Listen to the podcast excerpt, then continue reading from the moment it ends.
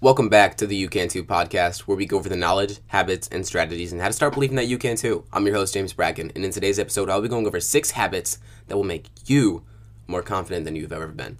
If you are not already, please go give me a follow on Instagram at James Bracken IV, and be sure to hit that subscribe button so you never miss a future episode. And if you've listened to this podcast and you've enjoyed it, leave me a rating and review on Apple Podcasts. It helps me reach more people, and I'm able to help more people in the process. I appreciate you for tuning in, and if you'd like to see me on any other platforms, including YouTube Shorts, Instagram, TikTok, LinkedIn, Twitter, any of them, check the show notes below. That is where I will be every single day, including the Mindful Minute, where I help you live with more intention, more clarity, and more commitment every single Monday morning in less than 60 seconds. Now, without further ado, let's hop right into this episode.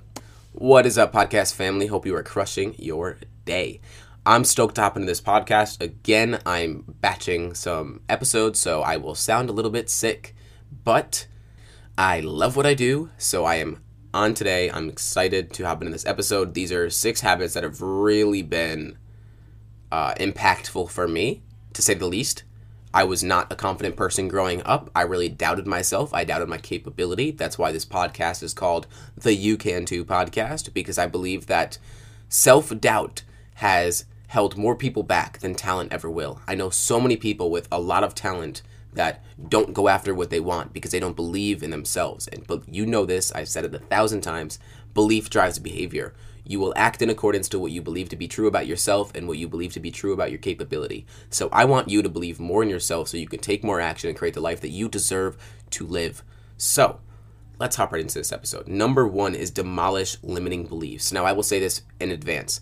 I had no idea what a limiting belief was getting into personal development and building my self-confidence. But we all have limiting beliefs about ourselves that have been rooted in our brains since childhood. These beliefs corrupt the lens that we see life through, and we honestly don't really know it.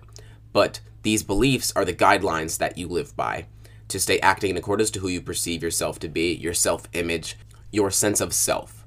And anything other than that is considered a threat, because you will always act like the person you perceive yourself to be. You truly could not act otherwise, even if you consciously wanted to.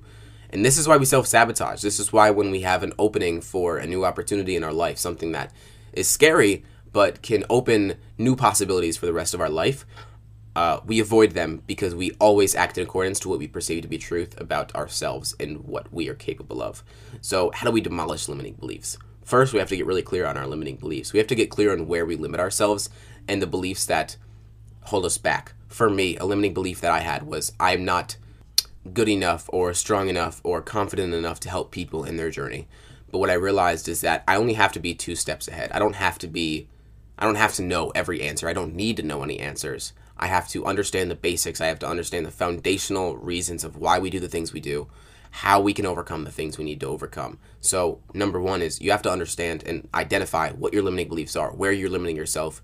And then once you get clear on why you're doing the thing, you have to build daily habits to combat that belief. You have to show up for yourself each and every single day. And that's number 2 is casting more votes. It's stacking up your wins. And this is how you're going to demolish your limiting beliefs, because confidence is built up from the continuous act of following through on what you told yourself you're going to do. It doesn't matter how insignificant they may seem, each win adds up over time. For me, a daily habit that I built in my life that drastically changed my life was doing 100 push-ups every single day. Now that seems silly, but they cast as proof, as evidence to prove to yourself that you can be confident, that you do show up for yourself. Because confidence is really your reputation with yourself, and that self-esteem will build as you build these wins, as you show up for yourself each and every single day. So the more that you follow through, the more evidence that's backed up support the confident version of you.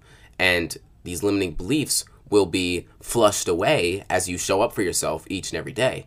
That's number 2. Number 3 is limiting comparison, because something that we all do, and I think we all know this, is that the comparison is the thief of joy. There will always be someone that has more money than you. There's always going to be someone that is more confident than you. There's always going to be that has a better car than you. There's always going to be someone that's above you in some aspect of your life, because we are imperfect human beings, and that's just how things are.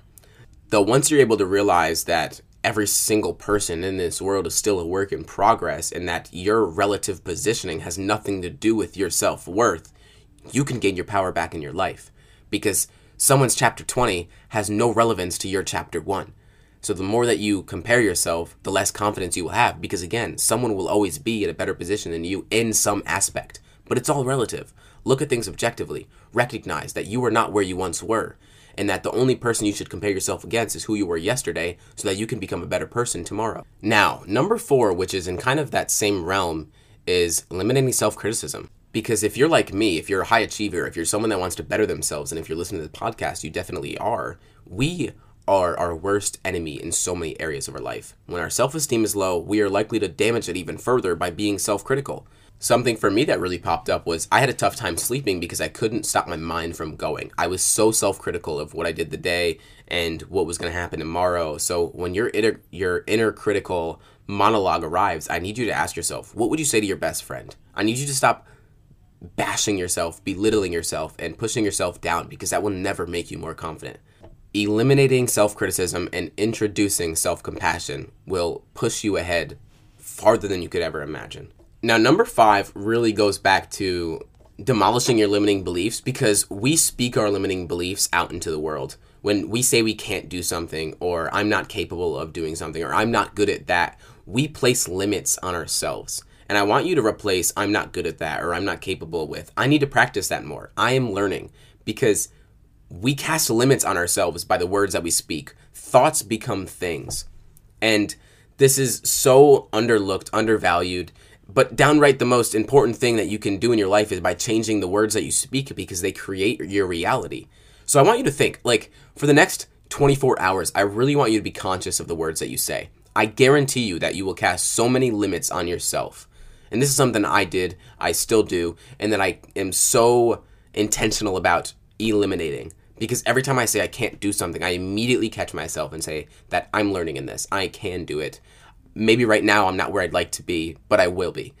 I will say it again. Our thoughts become things. And if you continuously think that you can't do something, that's going to be your truth. Because your subconscious mind will believe whatever you tell it if it hears it enough. Your inner guidance system, the way that you live your life day by day, because 95% of the time we're just going through the motions.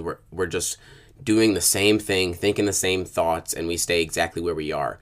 Your inner guidance system will hold you back or pull you forward. The words that you speak will decide which one will be your fate. And I really need you to understand this, because most of your life is compiled up of what you believe to be true about yourself. And if you continuously cast limits on yourself, you will never get to where you want to be. You will never build that confidence within yourself. Now, number 6, the last one is you have to take control. You have to take responsibility. Life only happens to you if you believe it's happening to you. And as soon as you begin to change your story, you take responsibility and you release this victim mindset that life is happening to you.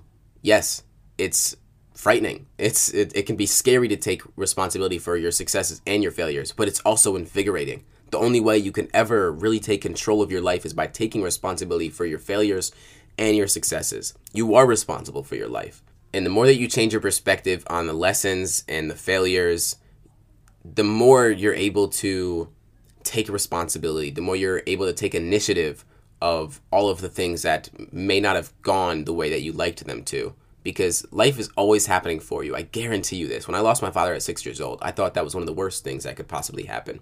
Then I lost my uncle, and then I lost my grandfather. I grew up with no father figure in my life, and I thought that was one of the worst things that could have happened to me. But what I realized in that was that it gave me the motivation, the drive, the discipline to show up for myself every day, to build a life and not take the route that everyone else takes, to build a business to help other people in their journey to better themselves, to become the best version of themselves, and to create a life that they deserve. And it helped me really, really, really internalize that my life is so precious, that our time on this earth is so temporary, and that I'm not going to live a life that is ordinary. I'm not going to do the things that I don't feel like doing, because my life is temporary. I could die at any single moment. I lost my father and my uncle at 37 years old, both. If you can die tomorrow, why not spend today doing something that you truly enjoy? And that's the same reason I'm on here and I'm sick. I truly believe that life is always happening for you. It's not happening to you. And as soon as you make that shift within your life, you are able to become more confident within every aspect of your life. because you recognize that through every trial, every tribulation, every failure, every challenge, it's helping you become a better version of yourself. It's helping you level up in your life. I truly hope you enjoyed this podcast. And for those that stuck around this long, you can check the link in my bio on Instagram. You can check the show notes below. I will have the 5 habits that have drastically changed my life. They have reduced my amount of self-sabotage, and they have helped me live way more intentionally throughout my life. So I wanted to provide it for you guys. It is a free guide. I hope you enjoy it, and I hope you have a great rest of your day.